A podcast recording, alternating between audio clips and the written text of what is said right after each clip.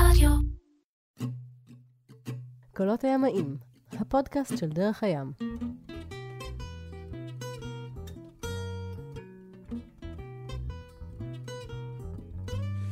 אז שלום לכם, קולות הימאים, הפודקאסט של דרך הים.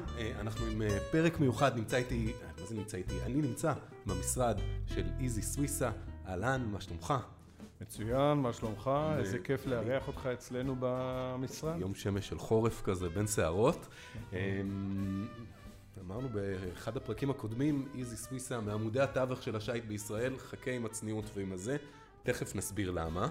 לפני כן, הייתי רוצה לפנות אליכם, מאזינים, מאזינות, מה בא לכם לשמוע בפודקאסט הזה? זו השאלה שעומדת בתחילתו. מה אתם רוצים, ש...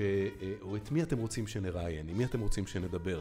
איזה מין אנשים הייתם רוצים שנביאים לפה לפודקאסט, איזה סוגים של מידע על תחרויות, על הוונדה גלוב נגיד שמתרחש עכשיו, על האמריקס קאפ שמתרחש עכשיו גם במקביל.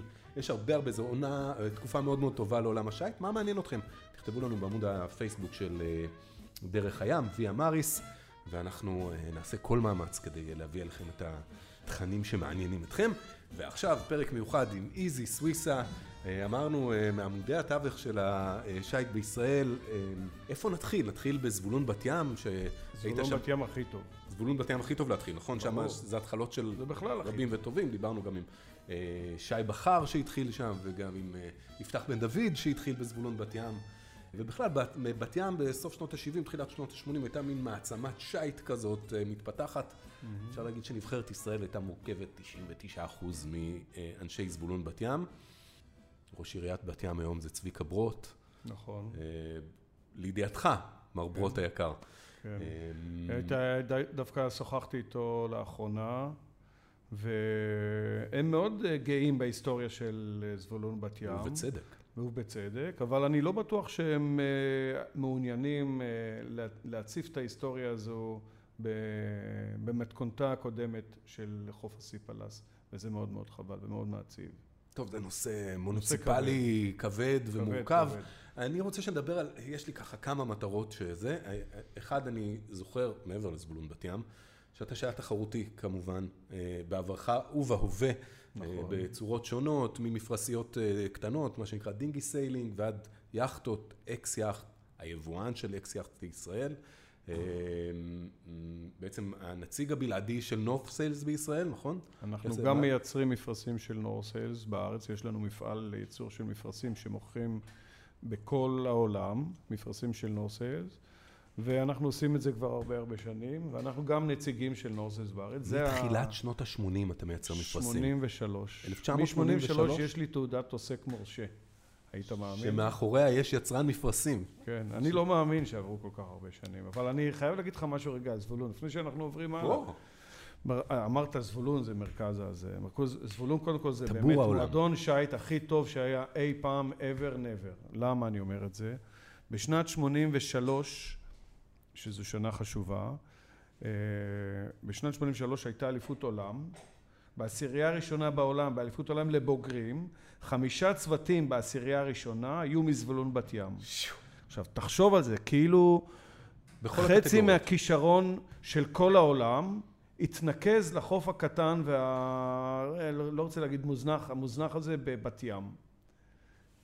חצי מהכישרון של העשירייה הראשונה... שמונים וארבע הייתה אולימפיאדה בלוס אנג'לס. זו שנה שלפני שנה אולימפית, שזו שנה... כל מי שמכיר את התחום האולימפי יודע שזו שנה מאוד חשובה. חמישה צוותים בעשירייה הראשונה באליפות העולם, ממועדון אחד בזבולון בת ים. זה לא נתפס, לא היה כזה דבר מעולם בהיסטוריה, משום מועדון אחר. וזה תודות לשמות אגדיים כמו קרמל צפניה, נכון? קודם כל, אתה יודע, מועדון, במועדון, מועדון שייט יש הרבה דברים שמאוד משפיעים. אחד זה כמובן המסורת, וצפניה קרמל, אנחנו גדלנו עליו, הוא היה המאמן שלי, המאמן הראשון שלי היה צפניה קרמל. צפניה היה השם הפרטי שלו? אין לדעת, אה? איך תדע. קראנו לו קרמל. קרמל. כן. אוקיי. אבל... הוא היה המאמן הראשון, אבל אחריו באו מאמנים מאוד מאוד טובים. היה לנו, היה איצ'ק מזרחי, ואחרי זה היה אמנון סמגורה, ואיתן פרידלנדר היה מאמן, ובאמת היה שם מועדון שהיה... איתן פרידלנדר שחצה את הכביש, נכון? הוא התחיל באפול בת ים או משהו, אם אני זוכר. כן, אבל הוא לחצה את הכביש דרך נהריה. דרך מועדון שווה ציון. אבל לא, בלי קשר לזה, היה לנו, היה שם תמהיל של דברים, היו שם הורים מאוד תומכים, היה שם הנהלה שהתאבדה עלינו, והשקיעו בספורטאים בצורה שאין שנילה, באמת אין שנילה. היה שם איזשהו תמהיל של דברים שהספורטאים עודדו וקידמו אחד את השני, יצרנו חברויות שהולכים איתנו הרבה שנים. כן, אתה יודע, החיים לוקחים אותנו לכל מיני מקומות, אבל החברויות האלה הולכים איתנו רחוק. אז היינו ב-שמונים ושלוש, בוא נדלג ככה שנים קדימה. גידלת משפחה על יאכטה במרינה בתל אביב. נכון, באמת אחד הדברים שהיו... זוגתך, אשתך, אורית שמה? אורית. פגשת אי שם בזבולון בת ים, ויחד המשכתם למשפחה שגרה על יאכטה. נכון. אני רוצה לעצור על זה רגע, בבקשה. אוקיי. איך זה לגדל שני ילדים, נכון? שניים? כן. אנחנו, קודם כל יש לנו מלא ילדים. יש לנו, היו שניים, אנחנו מאז כבר גדלנו, נהיינו ארבע. אבל זו הסיבה גם שיצאנו מהמרינה. אבל נכנסנו למרינה, היו לנו שתי תינוקות, אבירם ואוהד, וכל כך היה כיף וצפוף, וזה נהיה ארבע ילדים, אז יצאנו. אבל חיינו בין לבין, עברנו שבע שנים מופלאות שגרנו על המים וגדלנו עם הילדים שלנו לתוך חוויה ימית מאוד משמעותית. זה השפיע עליהם? שהולכת איתנו לכל החיים, כמובן.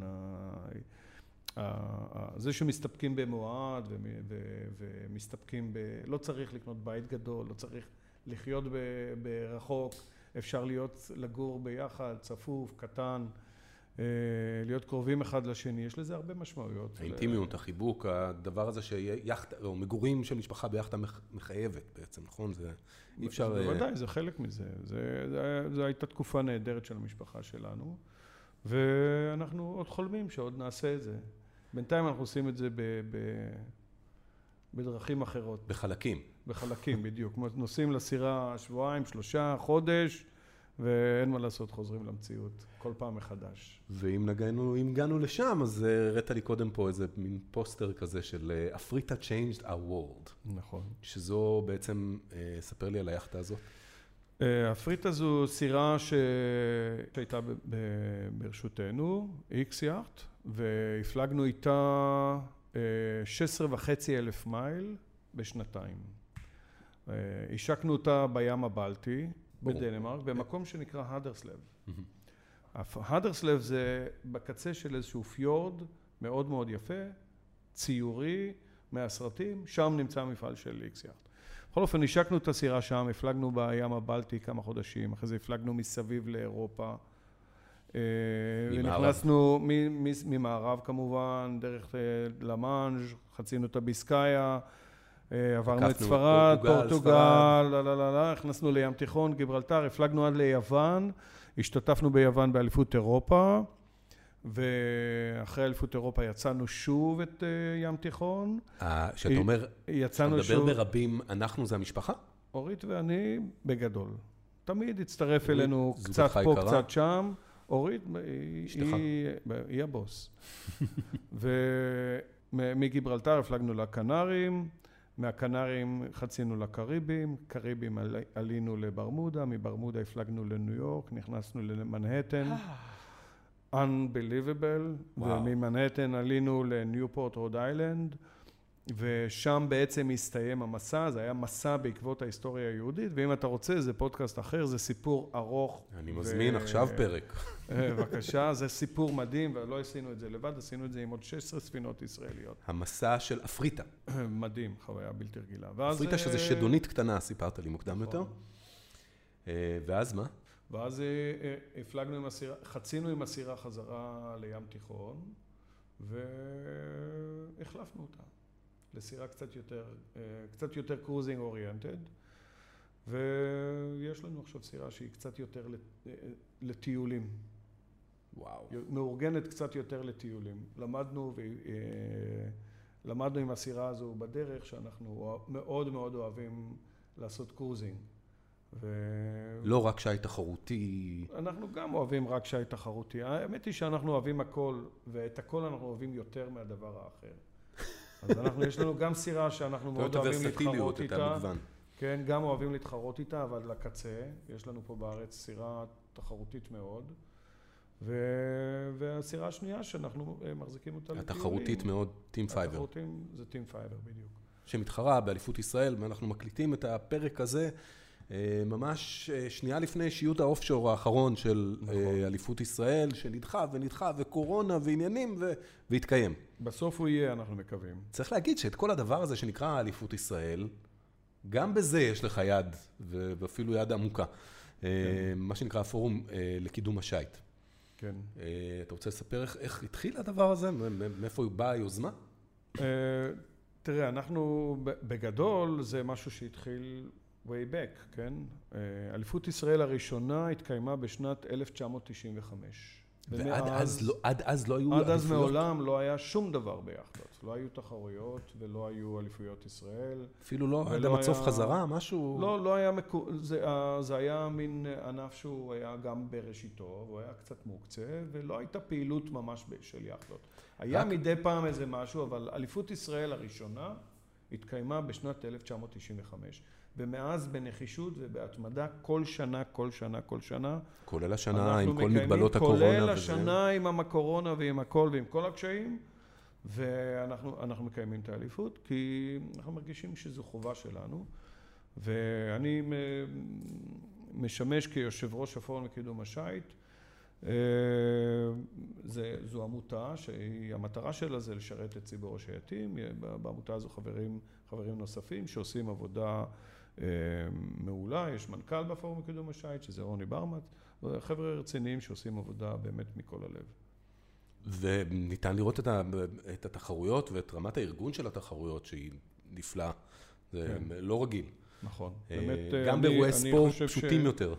אני חושב שאנחנו אנחנו צריכים לזכור שאנשים שעושים את העבודה הזו, זה אנשים שעושים באמת עבודת קודש, ובאמת עושים את זה מכל הלב. ההצלחה, הרמה הגבוהה של האירועים, וההצלחה השיווקית והארגונית והמקצועית של התחרויות האלו, זה לא דבר שהוא מובן מאליו.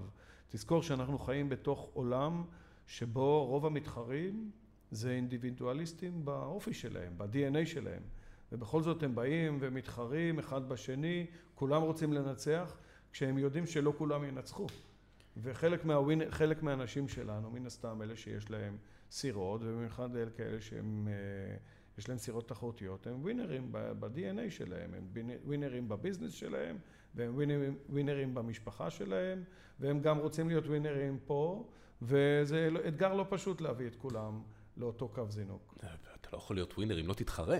ברור. אי אפשר להיות ווינר לבד בבית מול הטלוויזיה. לא, יש כאלה שיש הרבה אנשים שאוהבים להיות ווינרים. כדי לא לפגוע בווינריות. לא להיות לוזר, הוא לא יבוא. אבל זה בסדר, זה גם בסדר.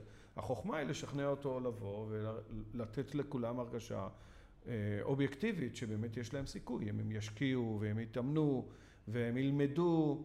והם הם יצרפו לעצמם, כי בשייט, בעיקר בשייט יחטות, התחרות היא לא אינדיבידואלית, אתה חייב להיות חלק מצוות.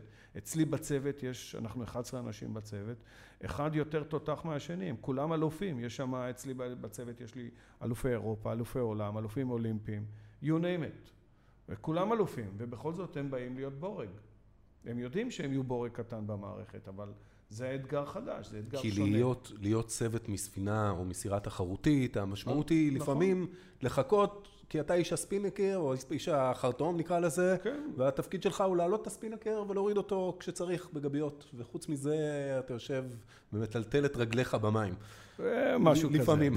כן, לא ככה. האמת היא שאצלי בסירה, אני מתאר לעצמי זה גם בצוותים אחרים, כולם חוזרים מזיעים לחוף אחרי השיוט. כולם עבדו קשה. וכולם נותנים את הנשמה, ואם לא, אז לא מצליחים, אין אפס. בניגוד לשני שייטים תחרותיים שאיתם שוחחנו בפודקאסט הזה, שאמרו, לא תמצא אותי, אני מדבר על יפתח בן דוד, שניהם אגב מהפועל, סליחה, מזבולון בת ים, לא הפועל בת ים. אתה אומר הפועל, מאיפה הבאת לנו הפועל עכשיו? הצד השני של הכביש. יפתח בן דוד ושי בחר, אתה אוהב את הקרוזינג, זאת אומרת, כן הצלחת לאמץ אליך את העולם הזה של, לא יודע, בקוס יין בשקיעה במקום הרגוע מול הים, ולא רק את התחרות, תחרות, תחרות, מצוף, חזרה. שניהם סיפרו לי, גם שי, גם יפתח, כל אחד בתורו, שבדרך חזרה מתחרות, אחרי שעברנו את קו הסיום, היחטה לא מעניינת אף אחד, רק כשהדבר הזה שצף יגיע לרציף ונוכל לרדת ממנו. אולם עם הראש למטה זה לא מעניין אף אחד. בתחרות זה באמת ככה. אתה חוזר מתחרות בישהו? בתחרות זה באמת, אני מבין את התחושה שלהם. אבל בכדי להתחבר לעולם של הקרוזים, יש, יש הרבה דברים. אחד זה כשיש לך סירה משלך, אז כל העולם הזה נראה אחרת לגמרי. כשאתה שט במסגרת אחרת, זה חוויה שונה. כשיש לך סירה שלך, האחריות והגודל של העוצמה של החוויה היא הרבה הרבה יותר גדולה. למשל, אני אתן לך דוגמה, חצינו את האוקיינוס כמה פעמים כבר, בכל מיני הזדמנויות חציתי את האוקיינוס, או חציית האוקיינוס זו חוויה עצומה, היא החוויה הספיריטואלית הרבה יותר גדולה מחוויה של שייט, אבל זה לא הנקודה. חציתי את האוקיינוס כמה פעמים, פעם אחת זה היה עם הסירה שלי. כשאתה עם הסירה שלך, החוויה היא אחרת לגמרי. למה? כי כשחציתי את האוקיינוס בפעם הראשונה, חציתי על סירה של מישהו אחר, אמנם הייתי הסקיפר של החצייה, אבל חציתי על סירה של מישהו אחר. באנו יומיים, שלושה לפני, התחר... לפני החצייה, עלינו על הסירה, עשינו קניות, סידרתי את הסירה, עליתי על התורן, בדקתי את הוונטות, הרכבתי מפרסים, פירקתי מפרסים, הכל היה מוכן, יצאנו להפלגה, שלושה שבועות נונסטופ של הפלגה, הגענו, קשרנו את הסירה, אמרתי לחבר שלי, תודה רבה, היה נהדר, התחבקנו, התנשקנו, הלכנו לארוחת, לארוחת ערב, למחרת עליתי על המטוס, טסתי הביתה, נגמר הסיפור. כשאתה חוצה עם הסירה שלך, כשאתה מגיע, אתה רק מתחיל. כי עכשיו יש לך סירה בצד השני של העולם. החצייה היא רק הדרך. בוודאי. בקר... כשאתה מגיע לסנט לוצ'יה, זה אי מקסים בקריבים, יש שם שלט ענק שכתוב arriving is only the beginning. וזה נכון, זה ממש ככה. כשאתה חוצה עם הסירה שלך, החוויה היא הרבה יותר גדולה, היא הרבה יותר אה, עצומה. יש גם באז כזה שאני יכול לספר לך שאני, שאני אולי, אולי כל מי ששט אי פעם או שהפליג או שהרים מפרס, שהחזיק הגה, מרגיש. יש איזה באז כזה, איזה חשמל כזה שנמצא שם. איזו ערנות כזאת מיוחדת, גם כשאתה הולך לישון, כן. גם כשמישהו אחר מחזיק את ההגה, אתה כל הזמן באיזשהו אלרט כזה. אני מניח ברור. שכשאתה באמצע, לא יודע, אלף וחמש מאות מייל מכל חוף קרוב, הבאז הזה הוא מועצם. ב- בוודאי, בוודאי. קודם כל יש, יש פחד אה, טבעי, אובייקטיבי לאנשים בים. זה טבעי, במיוחד זה מועצם כשאתה באוקי, כש... לפני חציית אוקיינוס, ואחרי החציית אוקיינוס, אתה רואה את זה אצל אנשים, ממש ממש באופן מאוד משמעותי. אנחנו פעם אחרונה שחצינו את האוקיינוס, זה חצינו במסגרת משט שאני ארגנתי, שנקרא Med Ocean Rally, חצינו שש עשרה סירות ביחד.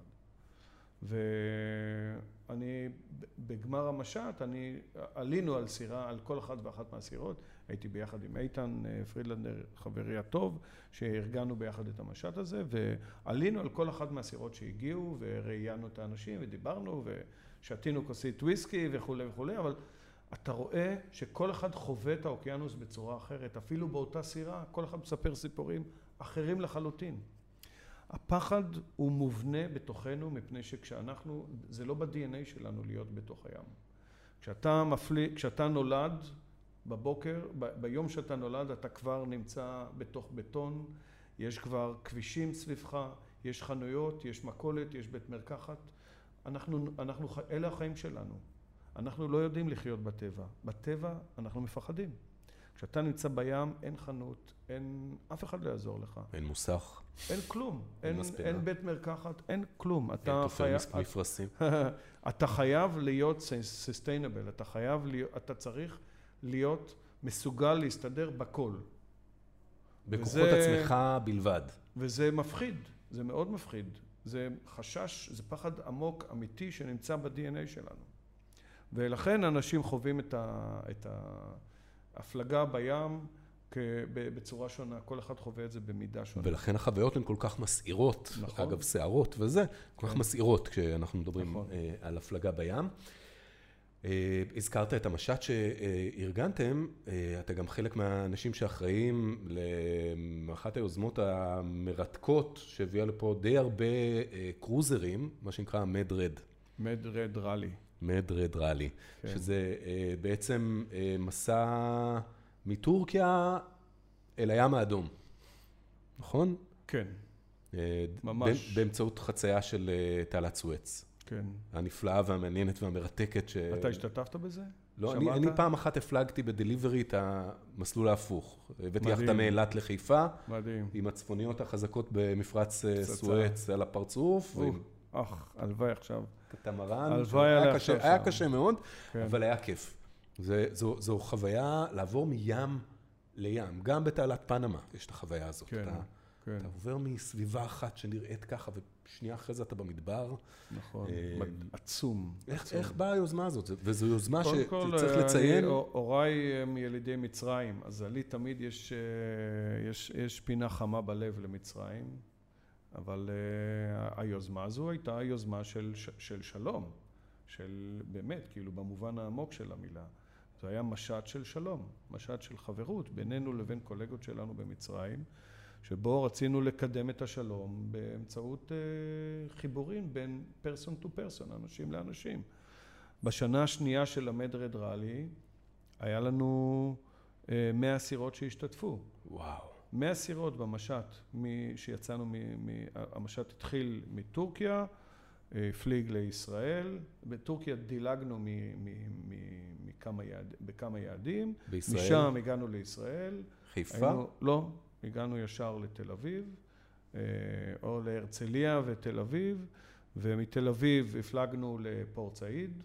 פורט סעיד חצינו את תעלת סואץ, הפלגנו לאי טווילה, שזה אי מדהים, אין שני לו בעולם, כי זה... זה באמצע מפרץ. זה דיונה של חול באמצע, באמצע מפרץ סואץ. ומשם הפלגנו לאורגדה, ונסענו בטיולים לנילוס, והפלגנו על הנילוס. עשינו תחרות של, של פלוקות על הנילוס. וואו. שז, אה, לא זוכר כמה, היו שלושים פלוקות שכרנו, ועשינו תחרות נגד הזרם. הפלגנו נגד הזרם על הרוח, עם פלוקות. וואו. אתה יודע מה זה פלוקה? אני ראיתי כזאת. זו סירה מברזל, או מעץ, אבל היום הם כולם מברזל.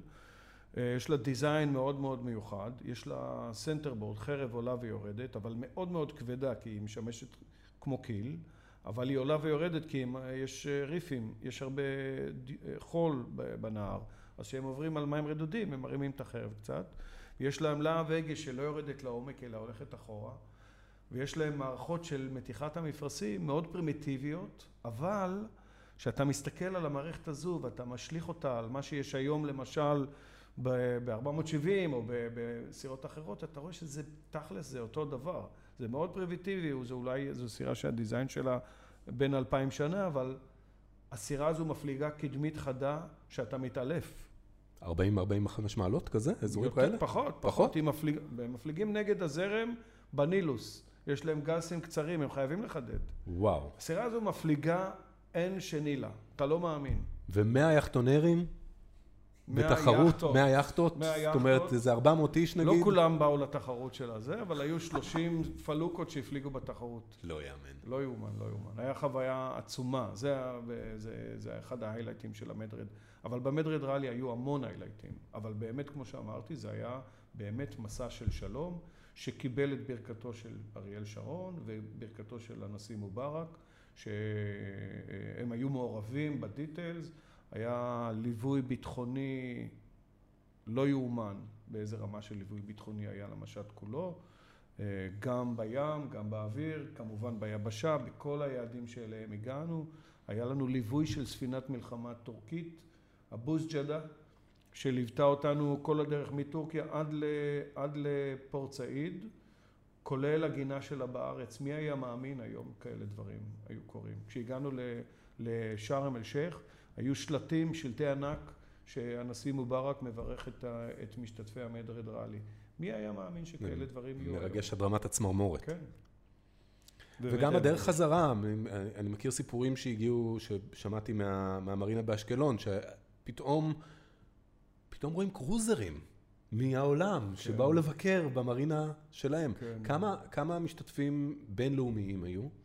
היו בדרך כלל חצי מהמשתתפים היו, חצי מהספינות היו ספינות זרות וחצי ישראלים. אולי, אולי פחות מחצי קצת, אבל היו הרבה ספינות זרות. ובאמת התיירות הימית למדינת ישראל היא אטרקציה, שלא תחשוב שלא.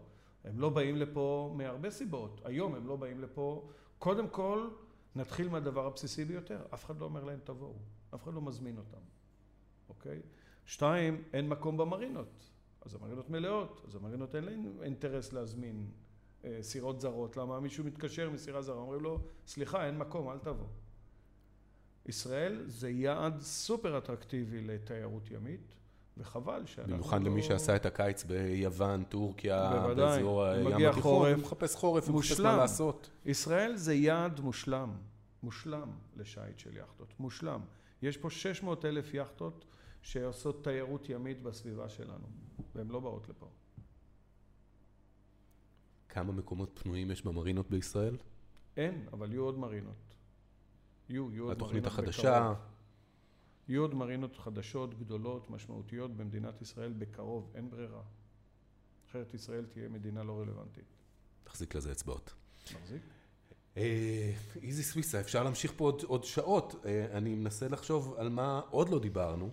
בוא נדבר על העתיד. בוא. המיזם שלנו הקרוב, זה אנחנו עושים ביחד עם דרך הים. הם החליטו... להשתגע ולפנק את חברי המועדון שלהם בקטמרן מדהימה, ממש מדהימה, של אקסס. זה נקרא אקסס אחת עשרה, אחת עשרה זה הכוונה ל-אחד עשר מטר. והאקסס חוזר חזרה בתפיסה שלו לחוויית שייט. הסיילינג אקספיריאנס חוזר לקדמת הבמה. יש לך שתי הגאים בירכתיים, בכל מפרסית מודרנית היום, ויש לך הגה, אתה עומד... הרגליים שלך, כפות הרגליים, הם, הם עשרים סנטימטר מעל קו המים. כשאתה מסתכל הצידה, אתה רואה את המים זורמים לידך, אתה מסתכל קדימה, אתה רואה את החרטום, מדלג על הגלים, אתה, אתה יכול לנהוג את הסירה בדיוק בהתאם לזווית של הגלים, אתה רואה את, את מכת הרוח באה, אתה מסתכל למעלה, אתה רואה את המפרשים מעמדת הנהיגה שלך, אתה שט בסירת מפרש. זה דבר ראשון. דבר שני, בקטמרן, להבדיל באופן משמעותי ממונוהל, מונוהל יש קיל, בקטמרן אין קיל, והסירה בכללותה קלה יותר, ולכן אם אתה מפליג עם קטמרן מול הגלים, הסירה מרחפת, היא, עובר, היא עולה על גל, בא גל מולך, הסירה עולה וממשיכה לעוף באוויר, והיא נופלת נפילה קשה, וזה חלק מהחסרונות של קטמרנים, גם שהן מפליגות מהר וגם הן עפות באוויר. ובכדי לשפר את זה בקטמרנים, הדבר הכי משמעותי מבחינת משקל בקטמרן זה התורן. התורן זה הדבר עם המשקל הכי גבוה בסירה, ולכן באקסס הוא נמצא ב-חמישים וחמישה אחוז אחורה מאורך הסירה. וזה כשהסירה עולה על הגל, התורן לא נמצא מקדימה ומפיל את החרטום במשקולת חזקה. זה כמו, תאר לעצמך שאתה שט עם מאה מטר שרשרת בחרטום. זה, זה משפיע על הסירה לרעה. אז אם אתה שט עם שרשרת של מאה מטר או בלי שרשרת של מאה מטר, הסירה מתנהגת אחרת לגמרי. אז זה בערך אותו דבר. התורן של קטמרנים צריך להיות אחורה, מתוכנן להיות אחורה. אבל... ככל שהסירה יותר לקצ'רי ויותר רוצים שיהיה יותר מקום בסלון, אתה, מה לעשות? שמת תורן לפני הסלון. אתה לא רוצה לראות תורן באמצע הסלון. אז באקסס יש תורן באמצע הסלון, אבל אישתה יותר טוב. הלכו רחוק מאוד יחסית לשוק, בכדי שהסירות תשותנה טוב יותר, שחוויית השייט תהיה משמעותית יותר. ולכן אני חושב שכסירת מועדון, שבה אנשים... יוצאים להפלגה ורוצים לחוש את הרוח ולחוש את הגלים ולהפליג, להרגיש שהם מפליגים, הקטמרן הזו הולכת להיות מדהימה. וואו, זה נשמע, ממש אותי שכנעתם. אוקיי. מה הלוח זמנים שלה? יש איזשהו, אז זהו, אפרופו תוכניות לעתיד, הסירה הזו מתוכננת להיות מוכנה בראשון למרץ לדרך הים. ואני מבין שדרך הים... עושים איזושהי תחרות, שבה אנחנו כמובן מאמצים את הדבר הזה לחיקנו, והתחרות הזו תהיה תחרות שבה צוותים, צוותים יישלחו להביא את הסירה החל מהראשון למרץ ועד לארץ, בהפלגה די נונסטופית, שבדרך התחלפו הצוותים, וכל צוות ייקח על עצמו להביא סי של מהירות. והסי הזה יהיה בצורה הזאת. אתה נניח שט שבוע בסירה, זו זכותך לבחור איזה עשרים וארבע שעות מתוך השבוע הם ה-עשרים וארבע שעות שאתה מודד את המרחק שאתה שט. כמובן על מפרשים בלבד, כמובן לא מנוע ולא עניינים, אבל אנחנו כולנו ספורטים וזה ספורט של ג'נטלמנים, ככה אומרים, למרות שיהיו נשים בתחרות, אבל זה ספורט שהכוונה היא שאף אחד לא מרמה, ברור שלא. ואתה בוחר את עשרים וארבע שעות, אתה תיקח תחזית מזג אוויר, תבדוק היסטוריה של רוח באזורים, תבדוק את מצב הים, תבדוק איזה מים הכי שקטים יכולים להיות בלג שלך, תבחר את ה-עשרים וארבע שעות שלך, לפי הפוזישן שלך, לפי התחזית מזג אוויר וכו' וכו'. תבחר את ה-עשרים וארבע שעות שלך. מראש. לא, אתה תבחר אותם. תבחר אותם לפי שיקול דעתך, מתי שאתה רוצה. ברגע שאתה החלטת שעכשיו אתה מתחיל אותם, אתה לוחץ על קליק. לחצת על קליק, מתחילים לספור את ה-עשרים וארבע שעות ובודקים את המיילים שלך. אתה צריך לעבור הכי הרבה מיילים במסלול, בתוך עשרים וארבע שעות. מי שיעבור את הכי הרבה מיילים יקבל פרס מאוד מאוד משמעותי. וזה איזשהו מיזם יוצא דופן. ממש, יש פה הכרזה בעצם על התחרות הזאת. אני לא שמעתי על זה עדיין, ואני מת על זה. אני יודע שדרך הים הם תכננים את זה. אנחנו כמובן תומכים ושוקלים, שוקלים את צעדינו. יכול להיות שאנחנו נעלה על אחת הלגים. אבל... אתם כצוות? אנחנו, קודם כל, אנחנו, יש תחרות, אנחנו קודם כל קופצים, לא יודעים למה. קודם נרשמים. כן, אבל זו תחרות מדהימה, זו ממש תחרות מדהימה ומאוד מאוד מאתגרת ומאוד מיוחדת. שגם נועדה להוציא מהסירה את המקסימום שלה, וגם נועדה להוציא מהשייטים שיהיו עליה את המקסימום שלהם, שזה נהדר, וגם תביא את היחתה לפה. כן, תראה, בסירה הזו יהיו מפרשים מדהימים, יהיה ראשי עם סקוואר הד ענק. כשאתה אומר ראשים סקוורד, אתה מתכוון לזה שהשכיף העליון, תסביר לי בבקשה מה זה סקוורד. סקוורד זה מפרס מלבני, לא מפרס משולש, שהחלק העליון שלו הוא רחב כ-שישים אחוז מהחלק התחתון שלו, מהשפה התחתונה. זה כמעט מלבן. תסתכלו באמריקס קאפ, אתם תראו, בוולבו אושן רייס תראו מפרסי סקוורד, בוונדה גלוב יש סקוורד, כולם שתים. מי שרוצה להפליג מהר יותר, שט עם סקוואר-הד, כי זה יותר טוב. אנחנו זוכרים שאי שם למעלה יש קצת יותר רוח, וכך מפרס שהוא משולש, יש לו פחות שטח בחלק העליון. נכון, נכון. מטעמי נוחות. אבל סקוואר-הד זה קצת פחות נוח. קטמרן, אקסס בנויה לזה, היא מתוכננת לזה, ואתה יכול להרשות לעצמך להפליג עם מפרסים סופר משוכללים. יהיו שם מפרסים ממש ממש טובים, ששוב, דרך הים פינקו את החבר שלהם, אין מה לדבר. באמת. זה עניין שבשגרה, אפשר להגיד, לפחות במאמץ. אני, תשמע, אני לא, תפקידי לא לתת ציונים לדרך הים. אני רק יכול להגיד לך, להעיד על הסירה הספציפית הזו, זה פינוק רציני. אקס-S? אקס-S. אקס-S, סליחה? אקס-S. אחת עשרה. בדיוק. במרץ, בדרך אליך, מה שנקרא. איזי סוויסה, זו התחלה. כי אני חושב ששמנו פה כמה, ככה נעצתי ככה בראש, כמה נעצים כאלה על המפה, בדברים שסיפרת, שכדאי להרחיב עליהם, ואני חושב שנעשה את זה ביום מן הימים, לשמוע אולי פעם אחת, מההתחלה ועד הסוף, את כל הסיפור של המדרד, לשמוע את כל הסיפור של האפריטה, אפריטה. אפריטה. אפריטה. אפריטה. השדונית הקטנה. אולי לדבר קצת מפרסנות, מהצד של המתפרה, מהצד של איך עושים את זה באמת. המון המון דברים שיש לדבר איתך, איזי סוויסה, איך נגיד, אמרתי קודם והבטחתי להסביר את זה, אני חושב שהסברנו קצת, מעמודי התווך של העולם השייט בישראל, תודה רבה על השיחה הזאת. תודה רבה לך מאוד, מאוד נהניתי מהשיחה, ואני, כמו שאתה רואה, אני יותר מאשר רוצה לדבר ולספר. ואנחנו רוצים לשמוע. שאלה אחת אחרונה. כן. איפה עוד לא היית? מה עוד לא עשית? מה במקום האישי שלך? אני רוצה, מאוד מאוד רוצה, לעשות round the world trip. circumnavigation. אבל לא טריפ, לא טיול, אלא לעשות איזשהו אתגר. זה אחד מהאתגרים האישיים שלי, שאני מאוד מעוניין לעשות אותם. אני עוד בונה את זה, אני מחכה שילדים יגמרו את הקולג'. מכיר את זה מהגשש. אז רק יגמרו את הקולג', אני, אני מאוד מאוד רוצה את זה. משנים, השנים אני מתכנן לעשות את זה. זה עוד יקרה. איזה מסלול? מזרחה? מערבה? מערבה. מערבה. כן. זאת אומרת, קייפ הורן ימינה. בדיוק. וואו. זה המסלול שאני הייתי רוצה לעשות. אני עוד עובד על זה. עובד על הקונסטלציה שתאפשר את זה. טוב, בהצלחה עם זה, וגם אחרי זה אני מקווה שנקליט פרק. אם לא, אם לא סרט שלם. מצוין. תודה רבה רבה. יופי, תודה רבה. הפודקאסט של דרך הים היינו עם איזי סוויסה. תודה לכם שהזמנתם.